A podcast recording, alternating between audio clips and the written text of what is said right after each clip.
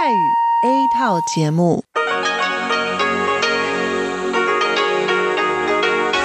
ที่นี่สถานีวิทยุเรดิโอไต้หวันอินเตอร์เนชันแนล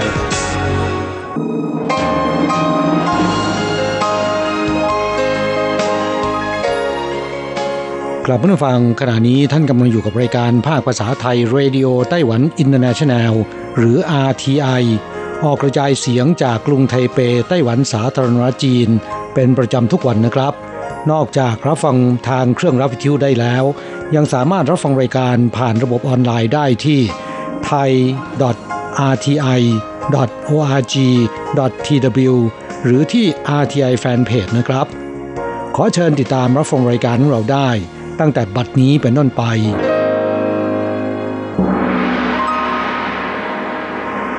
สวัสดีครับผู้ฟังที่รักและคิดถึงทุกท่าน กระผมอโศกศรีจันทร์พร้อมกับคุณอัญชันกลับมาพบกับผู้ฟังอีกเช่นเคยนะครับ ในช่วงของสโมสรผู้ฟัง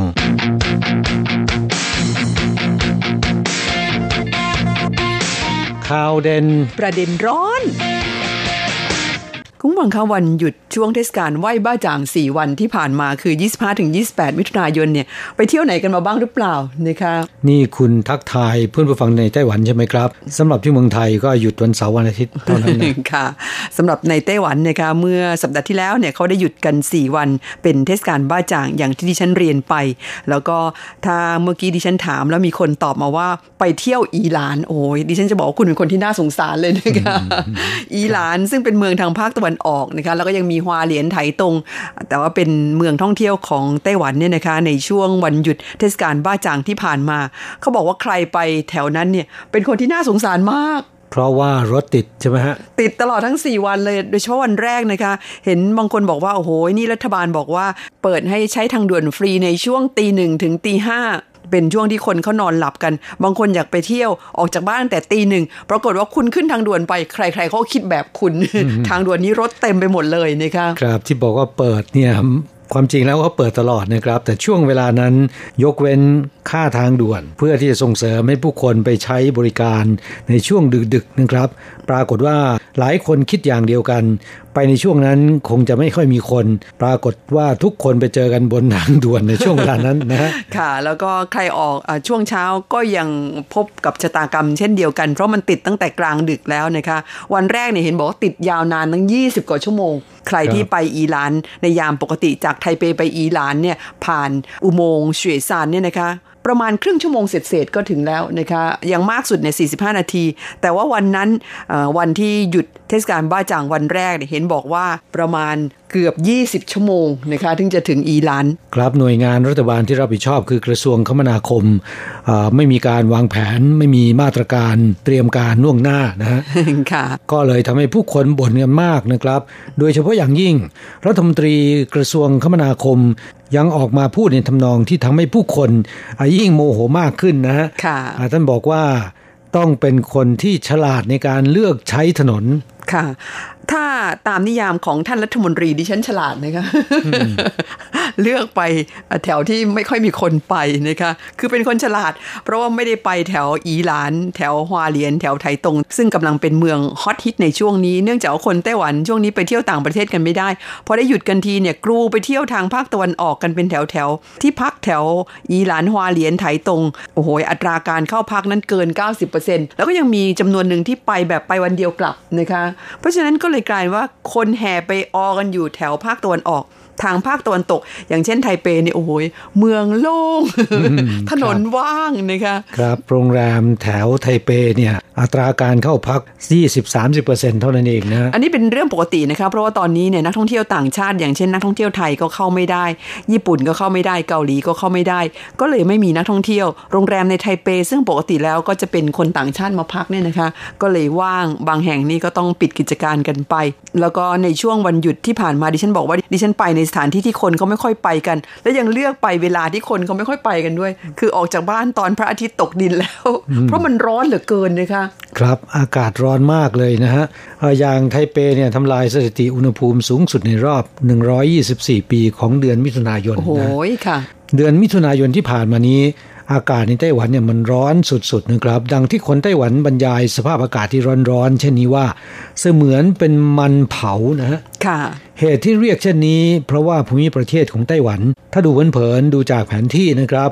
จะเห็นว่าเกาะไต้หวันเนี่ยมันคล้ายกับมันเทศนะค่ะ เพราะฉะนั้นอากาศร้อนๆเนี่ยมันเหมือนกับมันเทศเผาอ่าโดยเฉพาะที่ไทเปเนี่ยร้อนตับแตกนะครับค่ะอย่างวันจันทร์ที่ 29 มิถุนายนที่ผ่านมานี้อุณหภูมิสูงถึง 38.9 องศาเซลเซียส นี่เป็นอุณหภูมิที่วัดจากเครื่องวัดนะครับ ตามปกติแล้วเนี่ยอุณหภูมิที่ร่างกายรู้สึกได้ ต้องบวกเข้าไปอีกประมาณ3-4องศาเซลเซียสนะฮะค่ะและจากสถิติของกรมอุตุนิยมวิทยาพบว่าเดือนมิถุนายนปีนี้นะครับ มีวันที่อุณหภูมิสูงกว่า 37 องศาเซลเซียสจำนวน 9 วัน วันที่อุณหภูมิสูงกว่า 38 องศาเซลเซียสจำนวน 3 วัน ตัวเลขนี้ก็ทำลายสถิติอุณหภูมิสูงสุดในเดือนมิถุนายนตั้งแต่เริ่มก่อตั้งสถานีตรวจวัดอุณหภูมิเมื่อ 124 ปีที่แล้วเป็นต้นมาเลยทีเดียวนะครับค่ะและอุณหภูมิโดยเฉลี่ยในเดือนมิถุนายนปีนี้สูงถึง 30.5 องศาเซลเซียส ก็ทำลายสถิติเช่นกัน นี่แค่เริ่มต้นฤดูร้อนเท่านั้นนะครับ ผู้เชี่ยวชาญกล่าวว่าโดยปกติแล้วเนี่ยช่วงหน้าร้อนสุดของปี จะอยู่ในเดือนกรกฎาคมถึงเดือนสิงหาคม ดังนั้นคาดว่าปีนี้อากาศจะร้อนกว่าทุกปีที่ผ่านมานะครับคงจะต้องเตรียมตัวรับมือกับสภาพอากาศที่เสมือนอยู่ในเตาอบมันเทศเผากันต่อไปนะแหมฟังดูน่ากลัวนะคะ ก็ได้แต่หวังว่า ต้ฝุ่นจะเข้ามาสักทีนะคะเพราะว่าตั้งแต่ช่วงหน้าร้อนเป็นต้นมา ยังไม่มีไต้ฝุ่นพัดเข้าใกล้ไต้หวันเลยนะคะครับอากาศวิปริตเช่นนี้เนี่ยกรมอุตุนิยมวิทยาของไต้หวันคาดว่า หน้าร้อนปีนี้นะครับไต้ฝุ่นจะพัดเข้าสู่ไต้หวันยังคงมีประมาณ 3-5 ลูก แต่ว่าจะเกิดขึ้นอย่างไวมาก แล้วก็อาจจะเตรียมตัวรับมือไม่ทัน กรมอุตุนิยมวิทยาของไต้หวันบอกว่าโดยเฉลี่ยอ่าช่วงเดือนมิถุนายนถึงเดือนธันวาคมของแต่ละปีนะครับ จะมีพายุไต้ฝุ่นที่ก่อตัวในมหาสมุทรแปซิฟิกประมาณ 21-25 ลูกด้วยกันนะค่ะและที่จะพัดเข้าสู่ไต้หวันโดยตรงจะมีประมาณ 3-5 ลูก ปีนี้ก็เช่นกัน คล้ายๆกันนะครับ แต่ที่แตกต่างกันก็คือช่วงเวลาตั้งแต่ก่อตัวจนพัฒนากลายเป็นพายุไต้ฝุ่นกำลังรุนแรง และก็และพัดทำลายพื้นที่ต่างๆ มีแนวโน้มใช้ระยะเวลาสั้นลงทำให้การเตือนภัยและตั้งตัวเตรียมรับมือ เป็นไปอย่างยากลำบากกว่าเมื่อก่อนนะครับค่ะโดยเฉพาะอย่างยิ่งปีนี้ตำแหน่งที่พายุก่อตัวเนี่ยมันอยู่ใกล้ไต้หวันมากขึ้นทำให้ช่วงเวลาตั้งแต่ก่อตัวจนถึงพัดเข้าสู่ไต้หวัน ใช้เวลาเพียงไม่กี่วัน จึงต้องติดตามความเคลื่อนไหวอย่างใกล้ชิดนะค่ะอากาศร้อนๆแบบนี้ต้องระมัดระวังนะคะเพราะว่าอาจจะมีอ่าโรคฮิสโตรกหรือว่าเป็นลมแดดกันได้ง่าย อย่าคิดว่าตัวเองร่างกายแข็งแรงสมบูรณ์นะคะอ่าเพราะว่าโรคนี้บางทีเนี่ยไม่ระวังก็คือเราระบายความร้อนในร่างกายไม่ทันเนี่ยก็อาจจะเป็นลมแดดกันได้โดยง่าย ยิ่งคนที่สูงอายุหรือว่าเด็กเล็กเนี่ยก็ยิ่งต้องระมัดระวังนะคะครับ จากสถิติของกระทรวงสาธารณสุขไต้หวันนะครับพบว่าเดือนมิถุนายนปีนี้เนี่ยเพียงเดือนเดียวนะครับ มีคนไต้หวันที่ป่วยเป็นโรคลมแดด ถูกหามส่งโรงพยาบาลรักษาแล้วกว่า 390 คนร่วม 400 คนนะ ผู้ป่วยส่วนใหญ่เป็นผู้สูงอายุ และสุขภาพไม่ค่อยแข็งแรง รวมไปถึงผู้ป่วยโรคเรื้อรัง แต่อย่าคิดว่าคนสุขภาพแข็งแรงไม่เป็นไรนะอาสภาพอากาศร้อนๆ จะทำให้หัวใจเต้นเร็ว เส้นเลือดโป่งพอง แล้วก็มีเหงื่อออกมากนะครับ เมื่อเหงื่อออกมากเนี่ยความดันโลหิตจะต่ำทำให้เกิดภาวะริ่มเลือดข้างในหลอดเลือดดำซึ่งก็จะส่งผลให้กลายเป็นอัมาพาตได้ง่ายนะฮะค่ะหากไม่ระมัดระวังสุขภาพแข็งแรงขนาดไหนก็ล้มป่วยได้นะครับ แพทย์แนะเคล็ดง่ายๆ 3 อย่างในการรับมืออากาศร้อนๆ ดื่มน้ำสะอาดที่ต้มสุกแล้วมากๆนะครับ วันละประมาณ 2,000ซีซีนะ แล้วก็เลือกสถานที่ทำกิจกรรมอ่าไม่ใช่เป็นสถานที่อับ มีอากาศไทยเทสะดวก แล้วก็เลือกชุดเสื้อผ้าที่สวมใส่อย่างเหมาะสม คือเนื้อผ้าเนี่ยซับเหงื่อระบายความร้อนได้ดี และควรจะสวมแว่นกันแดด ถ้าเป็นคุณผู้หญิงก็ควรจะทาครีมกันแดดด้วยนะฮะค่ะ อันนี้มีความสำคัญนะคะเพราะว่าไม่ใช่เรื่องของความสวยความงาม เท่านั้นเนื่องจากว่าปัจจุบันเนี่ยแสงแดดที่สาดส่องลงมาอยังพื้นโลกนั้น มันไม่มีชั้นบรรยากาศที่กรองแสงอ่า UVA UVB ทั้งหลายแหล่ซึ่งแสงพวกนี้เนี่ยถ้าหากว่ามันกระทบผิวหนังบ่อยๆเนี่ยนะคะอาจจะทำให้เกิดเป็นมะเร็งผิวหนังได้โดยง่าย อันนี้ต้องระมัดระวังค่ะ พูดถึงเรื่องแสงแดดแล้วดิฉันก็กลัวนะคะเดี๋ยวนี้ไม่ค่อยกล้าออกไปสู้แดดในช่วงกลางวันเท่าไหร่ ไม่ใช่กลัวไม่สวยนะ คุณกลายเป็นสัตว์กลางคืนไปแล้วใช่ไหมคือมันร้อนจริง ๆ กลัวไปเป็นลมเป็นแรงกลางทางเข้านะคะ ก็เลยพยายามหลบหลบๆมันหน่อย อย่างช่วงวันทำงานนี่มันหลบไม่ได้ออกไปข้างนอกนี่ก็จำเป็นต้องออกไป แต่ช่วงวันหยุดนี่หลบหลบๆได้ก็ รอออกจากบ้านตอนพระอาทิตย์มันตกดินไปแล้วดีกว่าอืมเป็นนกเขาแมว ความจริงตั้งใจด้วยแหละค่ะ เพราะว่าได้ยินมาว่าที่ไทเปเนี่ยมีร้านหนังสือที่เปิดตลอด 24 ชั่วโมงนะคะซึ่งความจริงก็มีมาตั้งนานแล้วตั้งแต่ 10 กว่าปีที่แล้ว คือร้านเฉิงผิงซูเตียนนะคะคุณเคยไปไหมร้านเก่า ร้านเก่าไม่เคยไปนะคะอ๋อตั้งใจว่าจะไปสักทีก็ไม่ว่างไปสักทีเที่ยวนี้ถือโอกาสไปซะเลย แต่ว่าร้านเก่านั้นตอนนี้เขาปิดไปแล้วนะคะ ครับ เพราะว่าสถานที่ตั้งเดิมเนี่ยเขามีการรื้อทิ้งแล้วนะครับ เป็นตึกเก่านะ จะสร้างตึกใหม่นะใช่คะครับ เพราะฉะนั้นจึงย้ายร้านหนังสือที่เปิดบริการตลอด 24 ชั่วโมง ไปที่สาขาแห่งใหม่นะครับค่ะสาขาใหม่ที่ว่านี้ก็อยู่ที่ย่านซินอี้ใกล้ๆกับอ่าไทเปวันวันนะฮะ อยู่ข้างๆที่ทำการเทศบาลกรุงไทเปนะคะร้านเฉิงผินสาขาซินอี้เนี่ยเปิดบริการตลอด 24 ชั่วโมง ตั้งแต่วันที่ 1 มิถุนายนปีนี้นี่เองนะคะครับอหลังจากที่สาขาเดิมคือสาขาเหรนอ้าย ปิดไป เพราะว่าต้องทุบตึกนั้นทิ้งใหม่ ก็เลยมาเปิดบริการ 24 ชั่วโมงที่สาขาซินอี้ซึ่งดิฉันว่ามันเปิดตรงเนี้ยเหมาะเพราะว่าเดินทางสะดวกรถไฟฟ้าไปถึงนะคะครับใครอยากไปเที่ยวเนี่ยนั่งรถไฟฟ้าสายสีน้ำเงินนะคะไปลงที่สถานี Taipei City Hall นะคะเดินขึ้นมาแป๊บเดียวก็ถึง ช่วงวันหยุดไหว้บ๊ะจ่างที่ผ่านมา ดิฉันไปมาเมื่อคืนวันเสาร์นะคะ ปรากฏว่าช่วงประมาณเกือบห้าทุ่ม แต่คนก็เยอะนะ โอ้คุณเที่ยวดึกนะ บังเอิญได้มาธุระที่ไทเปนะคะ ก็เลยถือโอกาสลองไปเดินดู ปรากฏว่า ใกล้ห้าทุ่มแล้ว แต่คนก็ยังเดินกันเยอะพอสมควรนะคะ โดยเฉพาะที่ร้านหนังสือที่อยู่ชั้น 2 ชั้น 3 คือตึกนี้เนี่ยมี 6 ชั้นด้วยกันหมายถึงบนดิน แล้วก็ใต้ดินอีก 2 ชั้นนะคะ ก็เป็นของเฉิงผิงซูเตี้ยนทั้งตึกเลยนะคะเขาเปิดเป็นร้านหนังสือ 2 ชั้น แล้วก็ชั้นอื่นเป็นร้านอาหารบ้างเป็นฟู้ดคอร์ทบ้าง เป็นขายสินค้าหลายอย่างนะคะ ทั้งมือถือนาฬิกา แว่นตาเสื้อผ้า กระเป๋ารองเท้านะคะหรือแม้แต่ของเล่นเด็ก หรือว่าพวกของใช้ในครัวก็ยังมีส่วนมากเป็นของที่มียี่ห้อ แต่ว่าราคาเบาๆ ไม่ได้แพงแบบของแบรนด์เนม ราคาเป็นหลายหมื่นนะคะจับต้องกันได้มันเหมาะกับคนรุ่นใหม่นะคะแล้วก็คนที่ชอบใช้สินค้าคุณภาพ แต่ว่าไม่อยากจะใช้สินค้าแบรนด์เนมแบบที่แพงๆนะคะที่นี่เนี่ยของใช้ได้เลยทีเดียว ราคากลางๆใช่ไหมราคากลางๆนะคะคือจับต้องได้ แต่ก็มันไม่ได้ถูกจนเกินไปนะคะแต่เนื่องจากว่าคุณภาพเขาดีคัดมาแล้ว ส่วนมากมาจากญี่ปุ่นหรือว่าเกาหลีนะคะหรือว่าแม้แต่ของไต้หวันเองก็มีเป็นสินค้ามียี่ห้อนะคะก็มีหลากหลายให้ได้ช็อปกัน ที่สำคัญก็คือร้านหนังสือของเขาเนี่ยที่นี่เนี่ยมีหนังสือถึง 1 7 0 0 0 0 กว่าเล่มนะคะ แล้วก็คุณเข้าไปเนี่ยคุณอยากดูเล่มไหนเปิดดูได้หมดเลยนะคะ นั่งอ่านที่นั่นได้ด้วย มีคนไปนั่งอ่านกันเยอะพอสมควร แล้วก็นั่งกันกับพื้นนั่นแหละพื้นเขาเช็ดสะอาดนะคะเขานั่งกันแบบเป็นปกติเลย และเท่าที่ดูส่วนใหญ่ก็เป็นหนุ่มสาว หรือว่าวัยกลางคนนะคะครับบางคนช่วงกลางวันยุ่งอยู่กับงานอ่าไม่มีเวลาว่างนะครับ ก็ถือโอกาสมาดูหนังสืออา มาช็อปในช่วงกลางคืนนะค่ะดิฉันว่าสำหรับคนที่ชอบอ่านหนังสือเนี่ยมันเหมือนกับมาพักผ่อนนะคะเพราะว่าที่นี่เนี่ยโอโถง หนังสือเยอะมีทุกประเภท แล้วก็สามารถที่จะนั่งอ่านได้เลย โดยที่คุณไม่ซื้อก็ได้เขาไม่ว่าคุณ ที่สำคัญก็คือถ้าเกิดคุณไปกันทั้งครอบครัวแล้วบางคนไม่อยากอ่านหนังสือนะคะอยากไปช็อปเนี่ยคุณก็ไปเดินช็อปกันได้ ใครอยากทานกาแฟในนั้นก็มีร้านกาแฟให้ด้วยนะคะขนมอร่อยอีกต่างหาก ไม่ค่อยแพงเท่าไหร่นะคะและคุณแม่บ้านยังช็อปซูเปอร์มาร์เก็ตเขาได้ด้วย ในร้านหนังสือมีซูเปอร์ขนาดจิ๋วนะคะส่วนมากเป็นพวกผักผลไม้ออร์แกนิกนะคะแล้วก็มีพวกเครื่องกระป๋องทั้งหลายแหละทั้งของไต้หวันเองหรือว่าที่นำเข้าจากญี่ปุ่นก็มีเยอะพอสมควร จากการเปิดเผยของร้านเฉิงผินนะคะซึ่งได้ชื่อว่าเป็นร้านหนังสือชื่อดังของไต้หวัน และเป็นร้านแรก ร้านเดียวที่เปิดบริการตลอด 24 ชั่วโมง เขาบอกว่าจริง ๆ แล้วนะคะผลประกอบการของเขารายได้ของร้านหนังสือแห่งนี้เนี่ย ไม่ได้มาจากขายหนังสือดีนะคะคุณ คือหนังสือนั้นรายได้มาประมาณแค่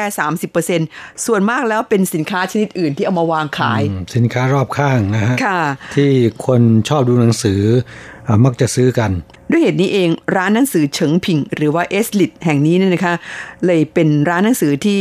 ดิฉันว่าเขาเรียกว่าสวนกระแสใช่ไหมคะ คือในปัจจุบันเนี่ยเนื่องจากว่าผู้คนไม่ค่อยอ่านหนังสือกันแล้ว หันไปเสพสื่อโซเชียลกันหมด เพราะฉะนั้นร้านหนังสือในไต้หวันเองก็ตามนะคะทยอยปิดตัวไปตามๆกัน แต่ว่าร้านเฉิงผิงนั้นกิจการยังดีนะคะ แถมครับยังเข้าตลาดหุ้นอีกต่างหากครับก็เป็นเอกลักษณ์สำคัญอย่างหนึ่งนะครับ คนต่างชาติที่เดินทางมาท่องเที่ยวที่ไต้หวัน โดยเฉพาะคนที่ชอบดูหนังสือนะครับ มักจะต้องหาโอกาสไปดูหนังสือที่ร้านนี้ให้ได้นะฮะเมื่อประมาณ 3-4 ปีที่แล้ว นักท่องเที่ยวชาวจีนเอามาเที่ยวที่ไต้หวันกันเนี่ยนะคะ ปรากฏว่ามีนักท่องเที่ยวชาวจีนจำนวนมากทีเดียว จะไปช็อปที่ร้านหนังสือเฉิงผิง แล้วก็หอบซื้อกันเป็นลังๆเลยนะคะ เพราะว่าหนังสือที่นี่เนี่ยมีมากมายหลากหลายประเภทที่อาจจะหาซื้อไม่ได้ที่เมืองจีนนะคะก็เป็นเรื่องราวของคนที่ชอบดูหนังสือนะครับอ่าแนะนำเพื่อนแรงงานไทยเพื่อนผู้ฟังของเราที่อยู่ในไต้หวัน หากมีโอกาสเนี่ยแม้นคุณจะไม่ชอบดูหนังสือนะ ควรที่จะไปเดินเล่นสักครั้งหนึ่งนะครับค่ะอ่าไปดูกันว่าร้านหนังสือที่เปิดตลอด 24 ชั่วโมง เขาดำเนินกิจการอย่างไร แล้วก็ได้รับความนิยมขนาดไหนนะฮะค่ะแต่ถ้าจะไปในช่วงกลางคืนจะเหมาะสมที่สุดนะครับ ค่ะ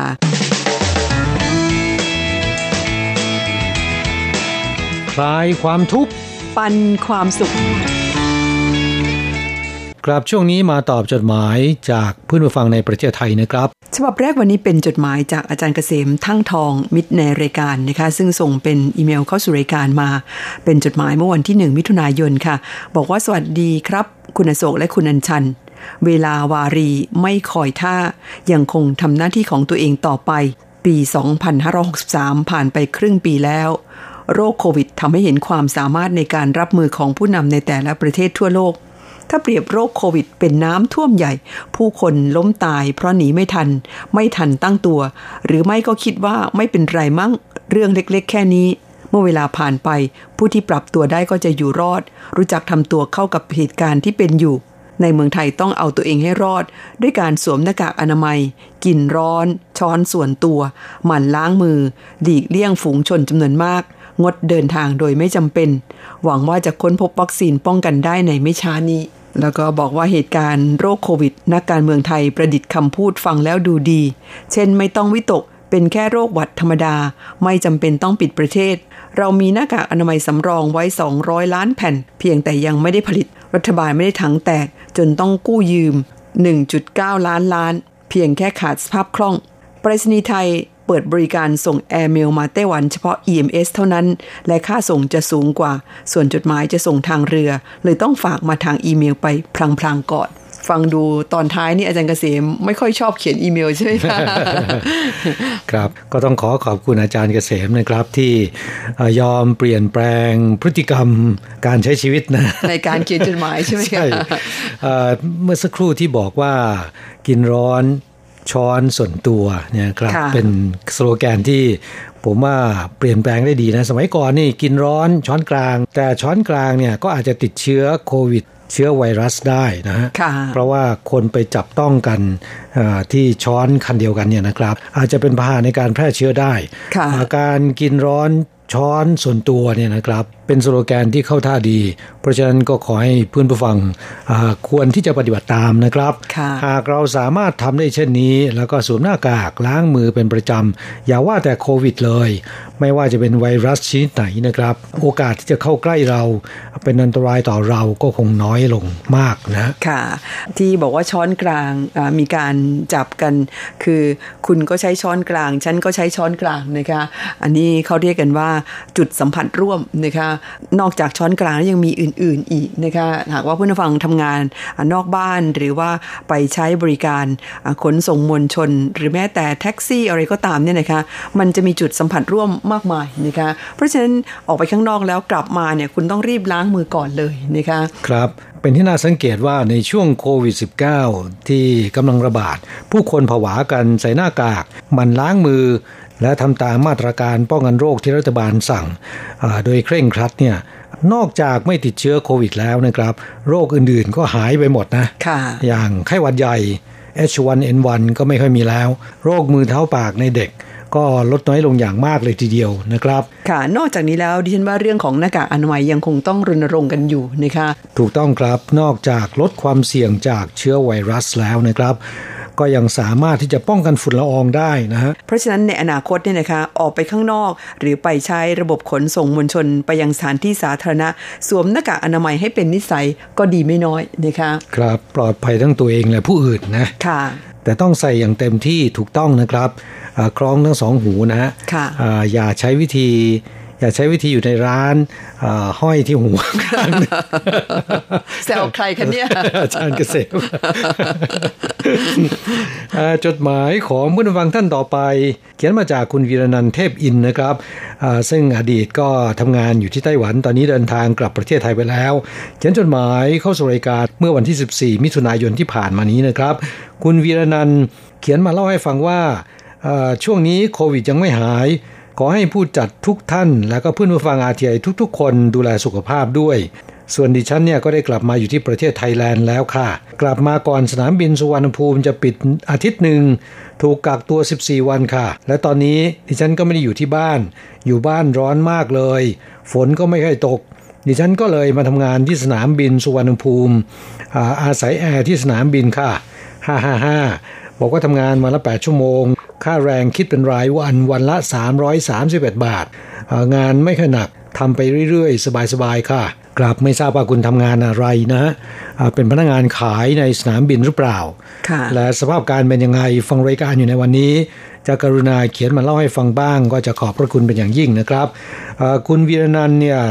บ้านเก่าอยู่ที่อำเภอบ้านแท่น จังหวัดชัยภูมินะ ได้เดินทางมาทำงานที่ไต้หวันรู้สึกว่าจะทำงานครบ 14 ปีเต็มเลยนะค่ะอ่าโดยทำงานอยู่แถวภาคใต้ของเกาะไต้หวันนะครับ ตอนนี้เดินทางกลับประเทศไทยไปแล้ว ค่ะ ก็ยินดีด้วยค่ะที่กลับเมืองไทยไปแล้ว มีมีโอกาสได้ทำงานกันต่อนะคะจดหมายฉบับต่อไปมาจากคุณสมศักดิ์คณิตปัญญาเจริญ ก็เป็นเพื่อนฟังจากที่อำเภอเมืองจังหวัดขอนแก่น เช่นเดียวกับอาจารย์เกษมนะคะ คุณลุงสมศักดิ์ส่งใบรายงานผลการรับฟังเข้ามานี่คงเป็นฉบับสุดท้าย ก่อนที่โควิด -19 จะรุนแรง และไปรษณีย์เมืองไทยก็ไม่ส่งจดหมายเป็นของวันที่ 15 มีนาคมนะคะบอกว่าได้รับนิตยสารไต้หวันพโนรามา และบัตรการ์ดที่ระลึก QSL จำนวน 2 แผ่นเรียบร้อยแล้ว ขอขอบคุณรายการมาณที่นี้ นิตยสาร Taiwan Panorama ฉบับนี้เป็นฉบับเดือนกุมภาพันธ์ซึ่งผมขอเพิ่มเติม ส่วนบัตรการ์ดที่ระลึกแผ่นแรกเป็นภาพขนมเผือกยี่โถซู แผ่นที่ 2 เป็นภาพแสดงการครบรอบ 90 ปีแห่งการก่อตั้งสถานีวิทยุ ซึ่งเป็นผลงานของคุณเมอรี่เดียงจากอินโดนีเซีย ขอบคุณรายการเป็นอย่างยิ่ง ค่ะก็หวังว่านิตยสาร Taiwan Panorama คุณลุงสมศักดิ์จะได้รับครบแล้วนะคะสำหรับผู้ฟังท่านอื่นที่มีความประสงค์อยากจะได้นิตยสารไต้หวันพาโนรามาจากรายการของเราเนี่ยก็แจ้งความประสงค์เข้ามาได้นะคะ กราบจดหมายของผู้ฟังท่านต่อไป เขียนมาจากที่สุขโขทัยนะครับ คุณเมสันเอี่ยมศรีอดีตก็เป็นแรงงานไทยทำงานอยู่ที่ไต้หวันนะครับ ครบ 12 ปีแล้ว ขณะนี้เดินทางกลับสู่บ้านเกิดที่สุขโขทัยเขียนจดหมายเข้าสู่รายการเล่าสภาพการที่บ้านให้ฟังนะครับ จดหมายของคุณเมสันฉบับนี้เป็นอีเมล ลงวันที่ 11 มิถุนายน บอกว่าจนแล้วจนรอด ผมก็ยังไม่ได้เอาวิทยุคลื่นสั้นไปซ่อมเลยครับ ฟังแต่ทางออนไลน์ก็ไม่มีปัญหาอะไร ชัดเจนแจ่มใสทุกรายการครับครับแสดงว่าความเร็วเน็ตที่สุโขทัยก็ยังใช้ได้นะ ค่ะจะว่าไปแล้วเดี๋ยวนี้ในเรื่องของอินเทอร์เน็ตที่เมืองไทยนั้นรู้สึกว่าก็พัฒนาไปเยอะนะคะครับแล้วก็ถูกลงกว่าเมื่อก่อนมากเลยทีเดียว ครับก็เลยทำให้การติดตามข้อมูลข่าวสาร แล้วก็การติดต่อสื่อสารกันอ่าง่ายแล้วก็ถูกลงกว่าสมัยก่อนเยอะนะฮะค่ะอย่างสมัยก่อนเนี่ยใช้โทรศัพท์มือถือต้องซื้อซิมการ์ดแล้วก็อ่าโทรทางไกลเนี่ยแพงมากนะฮะค่ะอ่าแม้ว่าราคาในช่วงหลังๆจะถูกลง แต่ก็ยังถือว่าแพงอยู่ ในปัจจุบันเนี่ยใช้เน็ตแล้วก็ใช้ไลน์ใช้ Messenger อ่า ติดต่อสื่อสารเห็นภาพด้วย ราคาคิดเป็นรายเดือน ซึ่งก็ถูกกว่าใช้โทรศัพท์ทั่วไป มากเลยทีเดียวนะครับอ่าในเมืองไทยผมไม่ทราบเหมือนกันว่า ถ้าซื้อเน็ตแบบอ่าใช้ไม่อั้น 4G ในแต่ละเดือนเนี่ยไม่ทราบว่าราคากันเท่าราคาเท่าไหร่นะค่ะก็หากว่าคุณเมสันฟังรายการอยู่ในวันนี้จะกรุณาเล่าให้ฟังก็จะขอบคุณเป็นอย่างยิ่งนะครับเออลองเทียบกับในไต้หวันดู เพราะว่าคุณเมสันก็เพิ่งจะกลับจากไต้หวันเอ่อเมื่อปลายปีที่แล้วนี่เองนะครับค่ะและขณะที่อยู่ในไต้หวันก็ใช้เน็ตค่อนข้างจะสะดวกง่ายอา ลองเปรียบเทียบให้ฟังดูนะครับจดหมายของคุณเมสันฉบับนี้ยังเล่าให้ฟังว่าอากาศที่บ้านเราตอนนี้โดยเฉพาะที่สุขโขทยัยช่วงนี้ลดความร้อนลงไปมากพอสมควร เพราะว่าเข้าสู่หน้าฝนกันแล้ว ช่วงนี้มีฝนตกลงมาบ้างแล้ว หนักบ้างเบาบ้างในแต่ละพื้นที่ แต่ที่ยังเขือดแห้งเหมือนเดิมคือ น้ำในแม่น้ำยม ผมมองดูทุกวันใจก็ห่อเหี่ยวทุกวัน นี่หรือ คือแม่น้ำยมหนึ่งในแม่น้ำสีสายหลักของภาคเหนือครับสภาพภูมิอากาศในปัจจุบันไม่เฉพาะในประเทศไทยเท่านั้นนะครับ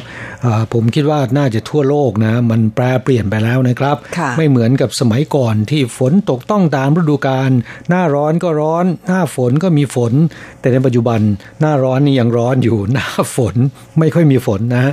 ก็เลยทำให้แห้งแล้ง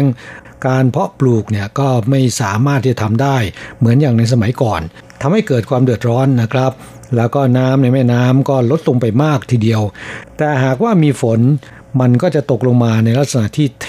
ลงมานะทำให้เกิดน้ำท่วมมีน้ำป่าไหลหลากทำให้เกิดเป็นอุทกภัย ซึ่งนี่ก็เป็นปัญหาใหญ่ของมนุษย์เรานะครับ ดูเหมือนว่าสภาพการเช่นนี้เนี่ยมันจะรุนแรงมากขึ้นเรื่อยๆนะค่ะคุณเมสันเล่าว่าในช่วงนี้สถานการณ์โควิดทั่วไปที่บ้านเราจะผ่อนคลายลงไปบ้างแล้ว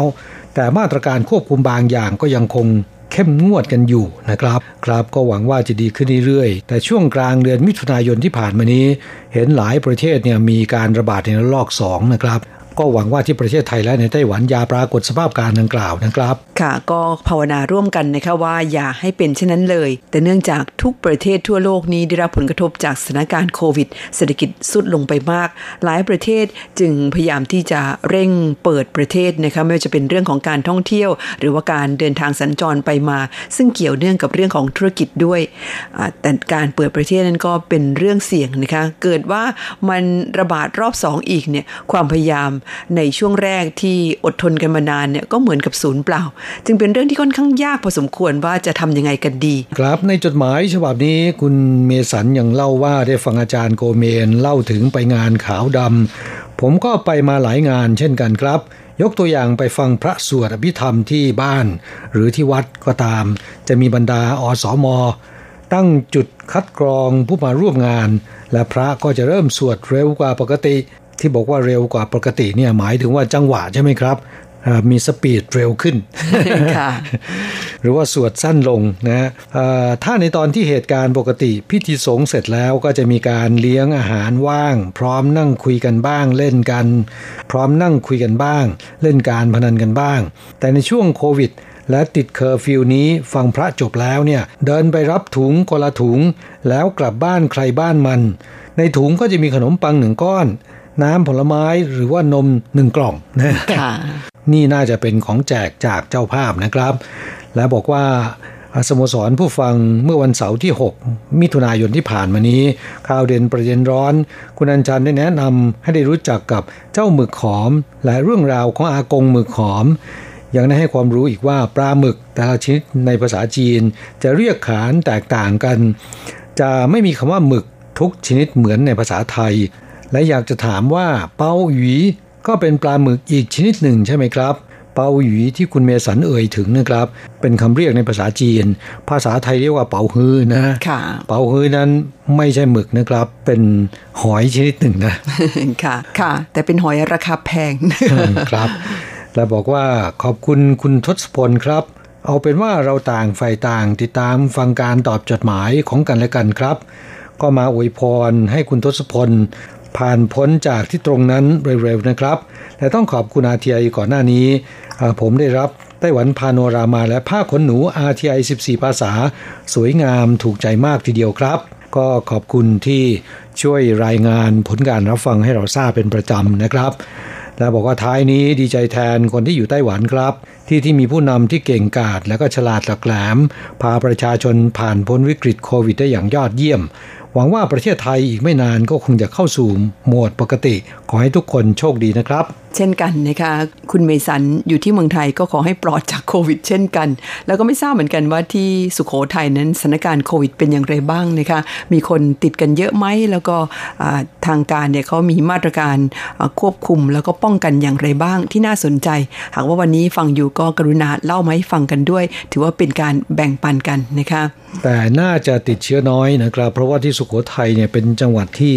ค่อนข้างเงียบสงบ ประชาชนอยู่กันอย่างสบายๆนะครับ อยู่กับธรรมชาติจะเป็นส่วนใหญ่ เพราะฉะนั้นสถานการณ์โควิด -19 เนี่ยคงไม่น่าจะรุนแรงนะครับ เวลาในรายการวันนี้หมดลงแล้วนะครับ เราทั้งสอง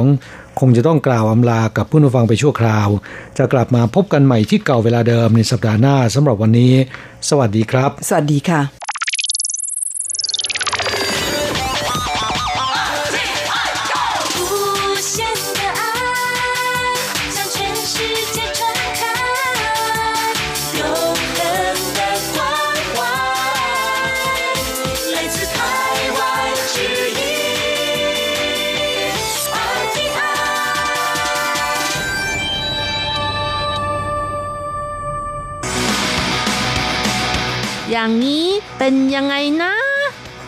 ออย่างนี้เหรอ แตงโมวางขายตามแผงผลไม้ทำไมผ่าครึ่ง มีสาเหตุ 4 ประการ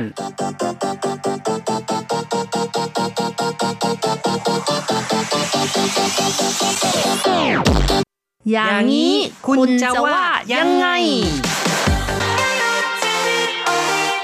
คุณผู้ฟังที่รักครับ พบกันอีกแล้วในอย่างนี้คุณจะว่ายังไงนะครับ ผมแสงชัยกิตติภูมิวงศ์ค่ะ ดิฉันรัชรัตน์ยนต์สวรรค์ค่ะ พบกันในครั้งนี้เราจะพูดถึงเรื่องของแตงโมนะครับ ผลไม้อร่อยอร่อย ในช่วงหน้าร้อน หลายๆคนก็อยากจะกินแตงโมที่มีน้ำหวานฉ่ำกันนะครับค่ะ ช่วงนี้ก็เป็นช่วงหน้าร้อนของไต้หวันนะคะ บางวันนี้อุณหภูมิเกือบจะ 40 องศาไป โอ้โห ก็นึกถึงของหวานๆนะคะ ผลไม้อร่อยๆแช่เย็นอย่างแตงโมนี่ หลายคนก็ชื่นชอบกันเลยนะคะ ครับ ชอบกันมากๆนะครับ โดยเฉพาะไต้หวันก็สามารถปลูกแตงโมได้ลูกใหญ่ ๆ ทั้งนั้นเลยนะครับ รสชาติก็ดีซะด้วยนะครับ ในตอนหน้าร้อนเราก็จะเห็นแตงโมขายอยู่ตามแผงผลไม้ทั่วไป หรือแม้แต่ในซุปเปอร์มาร์เก็ตในไฮเปอร์มาร์เก็ตก็มีนะครับ ค่ะ ช่วงที่ถูกๆนะคะ อย่างช่วงเดือนเมษายนที่ผ่านมาค่ะ เห็นบอกว่าราคาของแตงโมลูกใหญ่เนี่ย ราคาขายส่งตกไปกิโลกรัมละ 3 เหรียญไต้หวันต่ำสุดในรอบ 50 ปี โอ้โห เนาะแหมเกษตรกรนี่ชอกช้ำระกำใจมากเลยนะครับ แต่ค่ะว่าเราไปซื้อกันที่ตามตลาดก็เป็นช่างนะครับ ก็ยังราคาก็ค่อนข้างสูงอยู่เหมือนกัน เพราะว่าถ้าซื้อไปเป็นลูกส่วนใหญ่ก็ประมาณ 2-300 ทั้งนั้นเลย ที่ผ่านมานะคะ ตอนที่ถูกๆเนี่ยรจรัสก็ไปซื้อที่ไฮเปอร์มาร์เก็ตนะคะ ลูกหนึ่งประมาณ 160 กว่าบาทค่ะ โอ้โห เอากลับไปบ้านนะคะอืมใส่ตู้เย็นแทบจะไม่ค่อยเข้านะคะ เพใส่ราะไม่ว่าหมดลูกมันใหญ่มากใหญ่ค่ะมากนะครับ ใช่ โดยหลักการก็ต้องนำมาแบ่งนะครับนำมาผ่าแบ่งจึงจะสามารถบรรจุเข้าไปได้ล่ะนะครับ คือว่างกนะคะ งองูกอไก่งก เห็อยานกจะว่ากินมันถูกค่ะ ไม่คใช่รับว่าอืมอยากก็อยากอยู่แล้วนะคะ แต่ว่าราคามันถูกมากก็เลย ยกไปทั้งลูกซื้อเลยทั้งลูกค่ะนะครับ ก็เลยกลับไปก็เป็นภาระละโอ้โหทำเอาแบบสองอาทิตย์นี่กินแต่แตงโมนะคะ น้ำหนักก็ขึ้นครับเพิ่งจะรู้สึกเสียใจตอนนี้เองค่ะ ก็คือ ซื้อมาแล้วก็จะเสียใจนะครับว่าโอ้ทำไมต้องซื้อมามากมายขนาดนั้นด้วยค่ะนะครับเอาละครับเราก็มาฟังกันนะครับว่าทำไมแตงโมต้องผ่าครึ่งนะครับ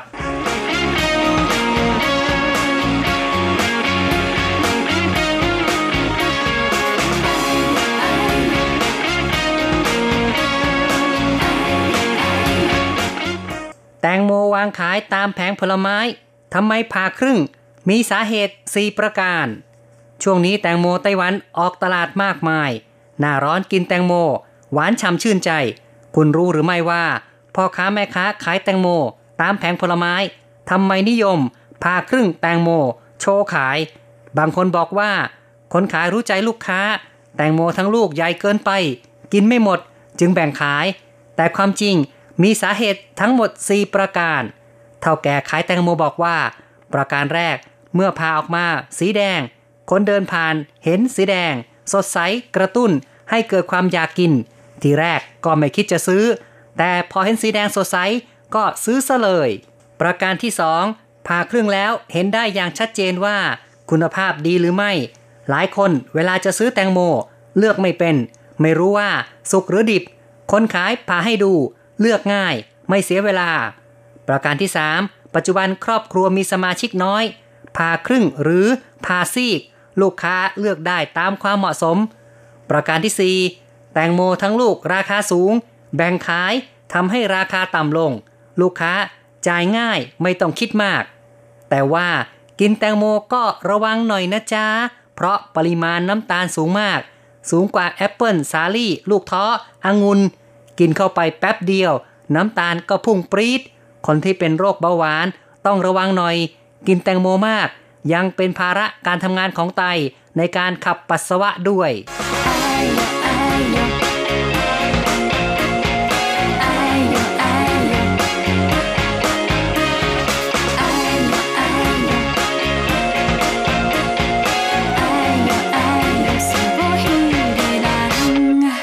ครับไม่ทราบว่าคุณผู้ฟังเห็นด้วยหรือเปล่า แตงโมพาครึ่งสาเหตุทั้ง 4 ประการนี้ สมเหตุผลหรือไม่ แต่ฟังแล้วก็น่าจะจริงนะ เพราะถ้าขายแบบทั้งลูกใหญ่ ๆ เนี่ย คนก็ไม่รู้ว่าข้างในเป็นยังไง แต่พอผ่ามาแล้วก็เห็นเนื้อแดงๆสวยๆสดๆนะครับ ก็คงจะอยากกินจริง ๆ แหละนะครับ แน่นอนนะคะ แตงโมลูกใหญ่นี่เวลาที่มันแพงนี่ แค่เสี้ยวเดียวนิดเดียวนะคะ ก็ร้อยกว่าเหรียญไต้หวันแล้วค่ะครับแต่ว่าถ้าถูกก็อย่างที่บอกแล้วนะคะว่า ลูกหนึ่งก็แค่ร้อยกว่าบาทเท่านั้น ก็มีเหมือนกันนะครับค่ะ ก็ ดูแล้วกันนะคะ ช่วงที่ถูกก็อาจจะยกลูกใหญ่มาเลยค่ะ ช่วงที่มันแพงก็ซื้อเป็นเซี่ยวมาเพื่อแก้อะไรนะแก้ความอยากนะคะ ครับก็คือไม่ต้องจ่ายทั้งหมดทั้งลูกทีเดียว2องสามร้อยอาจจะซื้อมาแค่ซีกเดียวเซี่ยวเดียวนะครับ ราคาก็ประมาณ แค่ร้อยหนึ่งอย่างนี้ ก็สามารถจะรับประทานได้จุใจอยู่เหมือนกันนะครับ ค่ะ แล้วก็เหตุผลต่างๆ นี่ถูกต้องหมดเลยนะคะ มันก็สอดคล้องกันดีนะคะ เดี๋ยวนี้ผู้คนก็เป็นครอบครัวเดียว ไม่ก็ครอบครัวที่มีสมาชิกน้อย ถ้าซื้อลูกใหญ่ ๆ มา โอ้ไม่ต้องไปกินผลไม้อื่นค่ะ กินแต่แตงโมนี่ เวลาถ่ายออกมาก็คงจะมีแตงโมด้วย ครับ เพราะว่าแตงโมของไต้หวันมันลูกใหญ่นะคะครับอย่างไรก็ตามแตงโมก็ไม่เพียงแต่มีลูกใหญ่อย่างเดียวค่ะ ในไต้หวันก็มีลูกเล็กเหมือนกันอย่างแตงโมสีเหลืองนะคะ หรือไม่ก็เป็นแตงโมรีประมาณอย่างนั้นก็มีเหมือนกันค่ะครับ ก็ไม่ได้มีเฉพาะรูปทรงใหญ่ ๆ ที่เป็นสีแดงนะครับ มีแบบค่ะลูกย่อมๆสีเหลืองก็มีเหมือนกัน ส่วนใหญ่ลูกย่อมย่อมๆนี่คนก็จะซื้อไปไหว้เจ้ากันเป็นส่วนใหญ่ เพราะว่าเป็นทั้งลูกนะคะ มันไม่ใหญ่มากค่ะ แล้วก็กินง่ายด้วยค่ะ และมีคนสังเกตนะคะว่าเมืองไทยก็นิยมแตงโมที่เป็นลูกเล็กนะคะ ไม่ชอบลูกใหญ่เหมือนกับในไต้หวันก็ใช่นะครับ บางทีชาวไทยคงนิยมของที่พอเหมาะนะครับ ไม่ชอบใหญ่เกินไปครับ ชนิดที่ว่ากินครั้งเดียวก็คือกินให้หมดไปเลย ไม่ต้องมาแช่ตู้เย็นอะไรอย่างนี้นะ แล้วก็หลายคนบอกว่าแตงโมที่เมืองไทยก็ชอบแบบลูกเล็ก แล้วก็ผ่าออกมาเป็นสีแดงนะคะเมล็ดมันเป็นสีดำดูแล้วเหมือนกับมีแมลงวันเกาะอยู่นะคะ อันนี้เป็นการสังเกตของคนไต้หวันค่ะ อ๋อนะครับก็คือไต้หวันมองไทยเนี่ยก็มองว่า ตงโมไทยลูกเล็กๆ แล้วก็มีเม็ดเยอะเหมือนกับมีแมลงวันเกาะอยู่เยอะแยะนะครับค่ะเอาละครับเรามาฟังเพื่อนๆว่ามองเรื่องนี้กันอย่างไรนะ เริ่มจากการพูดคุยทางโทรศัพท์นะครับ คุณกนกวันนะครับ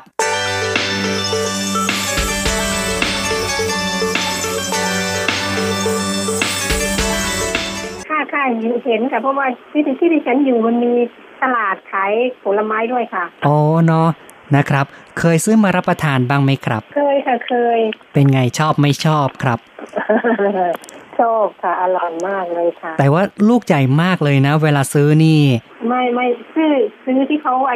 ที่เขาผ่านะคะอ๋อผ่าแล้วเนาะที่ที่เขาตัดเป็นชิ้นเป็นชิ้นนะคะชิ้นละอืมช่างนะก็คปรับระมาณประมาณอ่าบางทีก็เจ็ดสิบาทบางทีก็ร้อยกว่าอย่างนี้นะคะคิดว่าที่เขาผ่าเป็นซีกนี่สะดวกดีไหมครับ ก็ก็สะดวกนะคะ เพราะว่าถ้าเราซื้อซื้อเป็นลูกก็คงไม่ไหวอะค่ะอ๋อ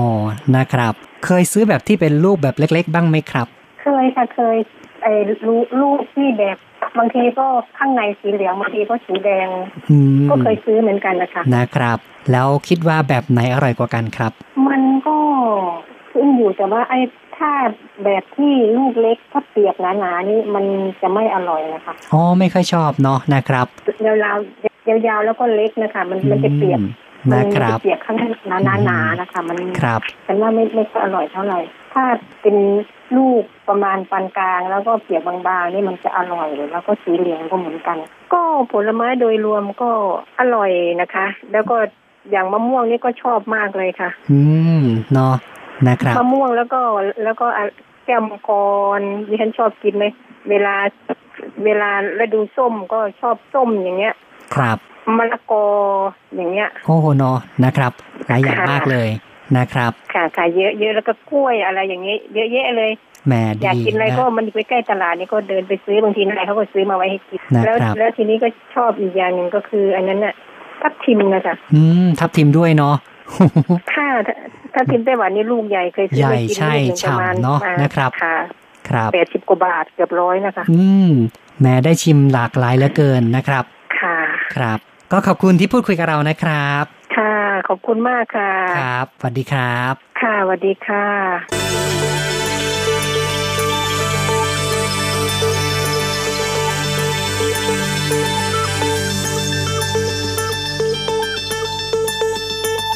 ต่อไปเรามาฟังคอมเมนต์ทาง Facebook ต่อเลยนะครับ ค่ะ เราก็มีคำถามไปนะคะ บอกว่าเคยซื้อทั้งลูกหรือเปล่า กินหมดไหม ชอบแตงโมหรือเปล่า คุณว่าแตงโมผ่าครึ่งดีไหม อะไรอย่างนี้นะคะ คุณผู้ฟังก็เขียนมาแบบอืมอย่างล้นหลามเลยนะคะ ใช่นะครับ ดูเหมันก็ว่าหลายๆคนก็ชอบทานแตงโมก็เลยแสดงความเห็นเข้ามาไม่น้อยเลยนะครับ ค่ะ เริ่มกันที่คุณคุ้มตะวันนะคะ บอกว่าดีค่ะ คุณมณีนนโพบอกว่าขอบคุณสำหรับความรู้ครับ อ๋อ ความรู้หมายถึงว่าเอ่อการขายแตงโมที่ผ่าเป็นซีกอย่างนี้นะคะ ใช่ครับก็เป็นการให้ข้อมูลนะครับ เกี่ยวกับเรื่องของการผ่าแตงโมนะครับคุณ YTY เขียนมาบอกว่าคิดถึงแตงโมไต้หวัน หวานอร่อยชื่นใจมาก อากาศร้อนอ๋อนี่คงจะเป็นคนที่เคยกินแตงโมไต้หวันก็เลยรู้สึกว่านึกถึงนะครับๆค่ะ คุณโอพัสบัสนะคะบอกว่าต่างกันที่ขนาดและรสชาติ ซื้อหนึ่งลูกกินอิ่ม 6 คน อืม นี่เป็นการให้ความเห็นนะครับว่าแตงโมไทยกับไต้หวันต่างกันอย่างไร ของไต้หวันก็คือต่างที่ขนาดใหญ่กว่า กินลูกเดียวนะเออซื้อลูกเดียว กินได้ 6 คนเลยนะครับ ค่ะ คุณสุมิชัยบอกว่า ซื้อมากินลูกหนึ่ง300 กินอยู่ 3 วันครับ โอ้โหครับ ก็อย่างที่บอกละมันใหญ่มากนะครับ เพราะฉะนั้นก็ต้องทยอยแบ่งกินหลาย ๆ วันหน่อยครับ คุณยุรีบอกว่า หวานอร่อยชื่นใจดีนะคะที่แบ่งขายไม่งั้นทานไม่หมด เวลาซื้อก็เอามาลำบากด้วย ใช่ถ้าซื้อทั้งลูกใหญ่ ๆ เนี่ย อือหือยกหนักเนาอาการเลยนะครับ ลูกหนึ่งนี่เป็น 10 โลน่าจะได้นะครับ เขาบอกว่าถ้าลูกที่มันใหญ่มากๆนะคะ ถึง 20 กิโลก็ยังมีค่ะ ใช่ ก็คุณผู้ฟังที่ฟังรายการ อย่างนี้คุณจะว่ายังไงเนี่ยนะครับ ที่ฟังประจำก็คงจะจำได้ว่าเราเคยนำข่าวเรื่องการประกวดแตงโม ก็ลูกหนึ่งหนักเท่ากับเด็ก 5 ขวบเลยนะครับ คือหนักประมาณ 30 จิน 30 ไถจินนะครับ ซึ่งก็ประมาณ 18 กิโลกรัมพอๆกับเด็กอายุ 5 ขวบทีเดียวเลยนะครับ ค่ะ มีคนไทยบางคนบอกว่า แตงโมไต้หวันใหญ่เหมือนกับโอ่งนะคะโอ่งราชน้ำบุรี ครับ ก็แบกไม่ค่อยจะไหวกันเลยนะครับเนี่ยค่ะ คุณจินาคารบอกว่าความเห็นของพ่อค้าถูกทุกข้อค่ะ ครับนับว่าถูกต้องนะครับมีเหตุผลทุกข้อนะครับ คุณกมลวันบอกว่าเมื่อก่อนต้องออกตลาดซื้อเป็นประจำ เดี๋ยวนี้ นายผู้ชายซื้อเองสาเหตุ เพราะว่าปลดเกษียณแล้วมีเวลาค่ะ อ๋อ ว่างอยู่บ้านเนาะนะครับ ก็เลยไปซื้อมานะครับ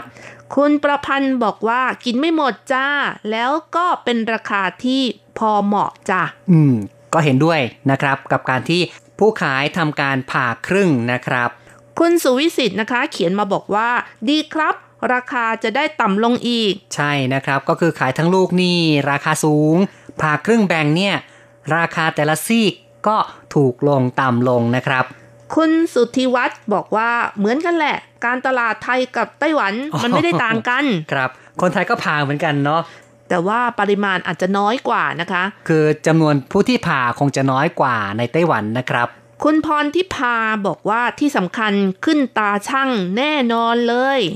ถูกต้องนะครับ เพราะว่าในไต้หวันเนี่ยเขาก็ขายตามน้ำหนักเขาไม่ได้ขายตามลูก เพราะฉะนั้นผ่าครึ่งผ่าซีกผ่าเซี่ยวแล้วเนี่ยก็ยังต้องนำไปชั่งนะครับ แล้วคิดตามน้ำหนักนะครับ คุณเพนภูไทยนะคะ บอกว่าซื้อทีไรต้องล่อทั้งลูกกินสามวันเกลี้ยง แสดงว่าชอบนะคะก็ดีเนาะก็จุใจเลยนะครับ คุณถนอมบอกว่าลูกหนึ่งสี่ร้อย โอ้โหก็โอ้ค่อนนี่ซื้อข้างแพจะงเนอะแพงค่ะ ใช่คงนะครับเป็นช่วงที่มันไม่ค่อยเยอะนะคะครับไม่ใช่หรือว่าฤดูกาลเป็นการซื้อที่แผงผลไม้ราคาก็จะแพงหน่อยแต่ถ้าว่าไปซื้อในห้างไฮเปอร์มาร์เก็ตเนี่ยส่วนใหญ่แล้วก็จะเป็นราคาที่ต่ำกว่านะครับ คุณทนนะคะบอกว่าถ้าคิดว่าแตงโมทั้งลูกแพง หรือกลัวกินไม่หมด ทุเรียนยังแพงกว่า แต่คนก็ยังซื้อ แถมบางคนกินคนเดียวหมดลูกก็มี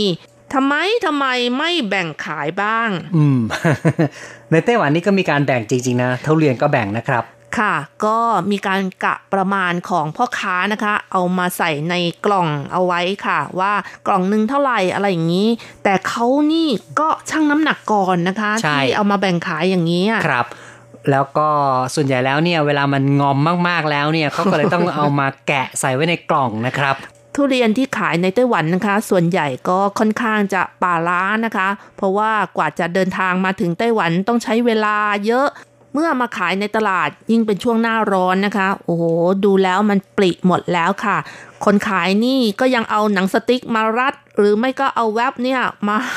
แบบพันกันเพื่อให้มันอยู่นะคะ ครับก็คืออย่าให้แตกออกมามากเกินไป แต่จริง ๆ คนไต้หวันก็นิยมรับประทานตอนที่มันปริแล้วนะครับ ไม่เหมือนกับในไทยที่เราจะเลือกลูกที่สุกพอดีนะครับ แล้วก็ต้องให้คนขายเนี่ยปอก กรีดให้ดูเลยต่อหน้าต่อตานะครับ ค่ะช่วงนี้นะคะรู้สึกว่าทุเรียนไทยนี่มีคู่แข่งใหม่แล้วนะคะ มีทุเรียนที่ปลูกที่ประเทศเวียดนามนะคะนำเข้ามาขายในไต้หวัน แล้วก็ราคาถูกกว่าทุเรียนมาจากไทยอีกนะคะ อย่างทุเรียนจากไทยนี่ช่างหนึ่ง600กรัมประมาณ150หรือไม่ก็ประมาณ130อย่างนี้นะคะครับแต่ทุเรียนมาจากเวียดนามเป็นหมอนทองด้วยกันนะคะช่างหนึ่ง 600 กรัมนี่ 99 เหรียญไต้หวันก็ยังมีค่ะ ครับผู้เป็นช่างนี่คุณผู้ฟังอาจจะงงเนาะนะครับช่างหนึ่งหกร้อยกรัมนะครับ เพราะฉะนั้นถ้าจะคำนวณเป็นราคาเอาเป็นกิโลเนี่ยนะครับ กิโลหนึ่งของเวียดนามนี่ก็จะตกอยู่ประมาณ กิโลละ 160 เหรียญไต้หวัน คิดคร่าวๆ ก็ประมาณ 160 บาทนะครับ ส่วนทุเรียนของไทยเนี่ยกิโลหนึ่งก็ประมาณ 200ถึง250 เหรียญไต้หวันนะครับ คิดคร่าวๆก็ประมาณ 200ถึง250 บาทนั่นเอง เพราะฉะนั้นคุณผู้ฟังที่อยู่ในไต้หวันนะคะ ถ้าอยากจะรับประทานทุเรียนก็ต้องดูให้ดีนะคะว่ามาจากไทยแลนด์ หรือว่ามาจากเวียดนามค่ะ ครับก็มีสิทธิ์เลือกได้เนาะนะครับ ว่าอยากจะรับประทานของประเทศไหน แต่ว่าอย่าให้คนขายหลอกแล้วกันนะว่าเอาทุเรียนเวียดนาม มาขายเป็นทุเรียนไทยในราคาที่แพงกว่านะครับ ครับ เราก็คุยถึงแตงโมแล้วก็โยงมาถึงทุเรียนนะครับ ซึ่งแตงโมคุณผู้ฟังก็พอจะทราบราคาเหมือนกันว่าที่เราบอกไปนะครับ ลูกหนึ่งนี่ก็ประมาณ 2 3 0 0 แต่ว่าลูก 2 3 0 0 นี่เป็นน้ำหนักที่หนักมากเลยนะครับเนี่ยค่ะ ยิ่งถ้าเป็นแบบเอ่อหางหางๆหน่อยนะคะเขาก็ขายเป็นลูกเลยนะคะเขาไม่มาชั่งน้ำหนักค่ะ ก็เรียกว่าเป็นการวัดดวงแหละใครได้ลูกใหญ่ก็เอาลูกใหญ่ไปใครได้ลูกเล็กก็เอาลูกเล็กไปอย่างเงี้ยนะครับ ก็มีการขายเป็นลูกเหมือนกัน ไม่ต้องชั่งน้ำหนักนะครับ ค่ะ ต่อไปค่ะ เรามาฟังความคิดเห็นคุณฝั่งท่านอื่นนะคะ คุณสุนินะคะ เขียนมาบอกว่า ชอบกินน้ำแตงโมปั่นไม่ใส่น้ำตาล อืมเนาะนะครับก็บางทีรับประทานไม่หมดก็เอามาปั่นเป็นน้ำก็ไม่เลวนะครับ ค่ะ ปั่นเป็นน้ำนี่ก็มีน้ำตาลสูงเหมือนกันนะคะ เพราะว่าแตงโมเองก็เป็นแตงโมที่มีรสหวานอยู่แล้วค่ะ ถึงแม้จะไม่ใส่น้ำตาลใช่ค่ะนะครับ ก็มี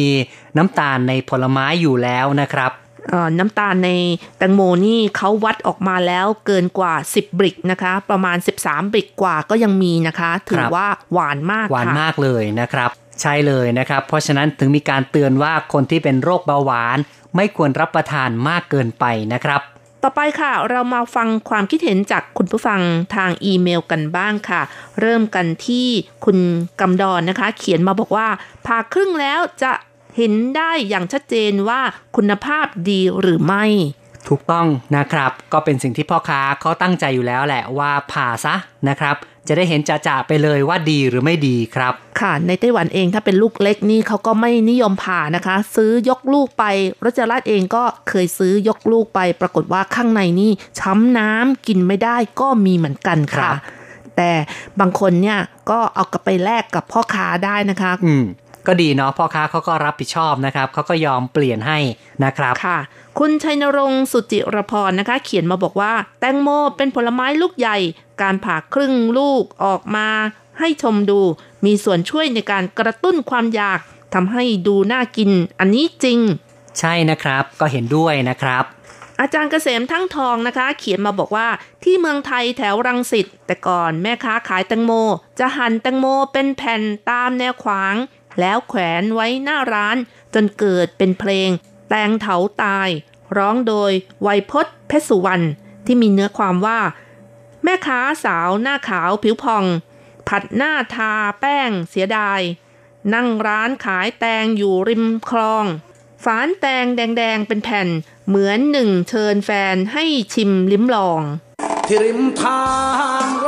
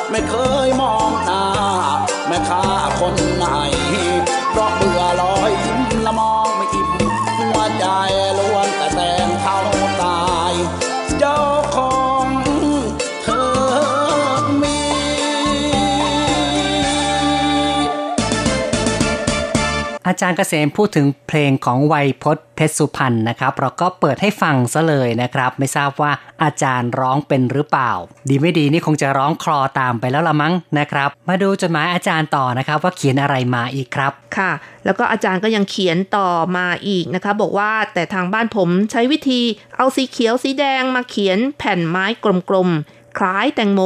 แล้วเอามาร้อยเรียงกันเป็นแถว แขวนอยู่หน้าร้านแทนแตงโมจริง ตอนเป็นเด็ก ก็เคยไปแอบขโมยแตงโมในสวนของป้า เลือกได้ลูกขนาดพอเหมาะ แล้วก็ยัดใส่พุง เอาเสื้อหอเอาไว้กลัวคนเห็น แต่เมื่อผ่าออกมาดู เนื้อแตงโมยังขาวอยู่เลยจำเป็นต้องกินจะทิ้งก็เสียดายของอืมก็ยังดีเนาะอุตส่าห์กินเข้าไปนะ สร้างวีรกรรมอีกแล้วนะคะ ก็ในสมัยเด็กๆ เนี่ยรัชรัตน์ก็เคย เคยไปขมายเขาเหมือนกันนะคะ สมัยก่อนเนี่ยคนอีสานเขาจะไปปลูกแตงโมทางภาคใต้แถบสวนยางที่ยัครับงไม่โตเท่าไหร่นะคะอืมก็จะไปเช่าที่ปลูกแตงโม โอ้โห เนาะนะครับ ก็เรียกว่าไปกรีดยาง ไม่ใช่ค่ะ คือช่วงแรกๆ นี่คนอีสานก็จะไปปลูกแตงโมก่อน แต่ว่าต่อมาเนี่ยก็กรีดยางเป็นก็รับจ้างกรีดยางไปด้วย ตอนที่ปลูกแตงโมเนี่ยเขาก็จะปลูกตอนเป็นแบบสวน ยางนะคะ ที่ต้นยางมันยังไม่ใหญ่ค่ะ แล้วก็รจรัตน์ก็ชอบไปขมายเขามากินเหมือนกันค่ะไม่ได้ขโมยนะขมายนะค่ะ ก็นะคืรับอเออไปเก็บมาแล้วลูกไหนไม่อร่อยนะคะ เราก็โอ้โหทิ้งเลยนะคะ แล้วก็ ไปหาลูกใหม่ค่ะโอ้โหเพราะว่ามันเป็นผืนเลยนะคะที่ครับเป็นเอ่อสวนแตงโมหมดเลยค่ะอืมยิ่งช่วงท้ายๆที่เป็นลูกเล็ก ๆนะคะเขาก็จะไม่เก็บแล้วค่ะ อันนี้ครับก็เอาไปแกงเลียงได้อร่อยมากค่ะ ใช่นะครับ นี่ก็ถือว่าเป็นการล้ำลึกถึงอดีตเนาะนะครับ เรียกว่าสร้างวิรกรรมเหมือนกับอาจารย์เกษมเหมือนกันนะครับโอ้สมัยเด็กๆนี่สนุกมากนะคะครับมีวีรกรรมหลายอย่างที่ประทับใจค่ะครับ ต่อไปค่ะ อาจารย์โกเมน พัทรสิทธิกุลชัยนะคะ เขียนมาบอกว่า หลังจากได้อ่านเนื้อหาของข่าว ผมก็เพิ่งรู้นะคะว่าทำไมเขาชอบผ่าครึ่งแตงโมกันจัง ในที่สุดก็ถึงบางอ้อ ช่วงนี้ที่ไทย แตงโมแถวบ้านผมกิโลกรัมละ 20 บาท ลูกหนึ่งประมาณ 100 บาท แต่ถ้าเปรียบเทียบกับไต้หวัน ผมว่าแตงโมที่ไต้หวันอร่อยนะครับ สมัยก่อนตอนเรียนอยู่ที่ไต้หวัน เวลาผมไปทำงานที่ร้านอาหารในเทเป พอเลิกงาน นั่งรถเมย์มาถึงปันเชียว ผมก็จะแวะซื้อแตงโมที่ตลาดกลับบ้าน มาแบ่งทานกับน้องสาวตลอด นึกถึงภาพในอดีตเลยครับ อืม เนาะนะครับ ก็เป็นเรื่องที่น่าประทับใจนะครับที่ได้รับประทานแตงโมในไต้หวันสำหรับอาจารย์โกเมนนะครับ โอ้ย้อนอดีตกันเยอะนะคะ แสดงว่าอยู่ในยุคสวกันหรือเปล่าเนี่ยอ๋อชอบย้อนอดีตนะคะนะครับ ก็คือคนเราอายุมากแล้วก็มักจะพูดถึงเรื่องความหลังกันนะครับ ก็คงไม่ถึงกับอย่างนั้นนะครับ ไม่จำเป็นว่าต้องถึงวัยสวแล้วค่อยมาย้อนอดีตนะครับ ไม่ว่าจะอยู่ในวัยไหนก็เชื่อว่าเราก็สามารถที่จะย้อนนึกถึงเรื่องที่น่าประทับใจ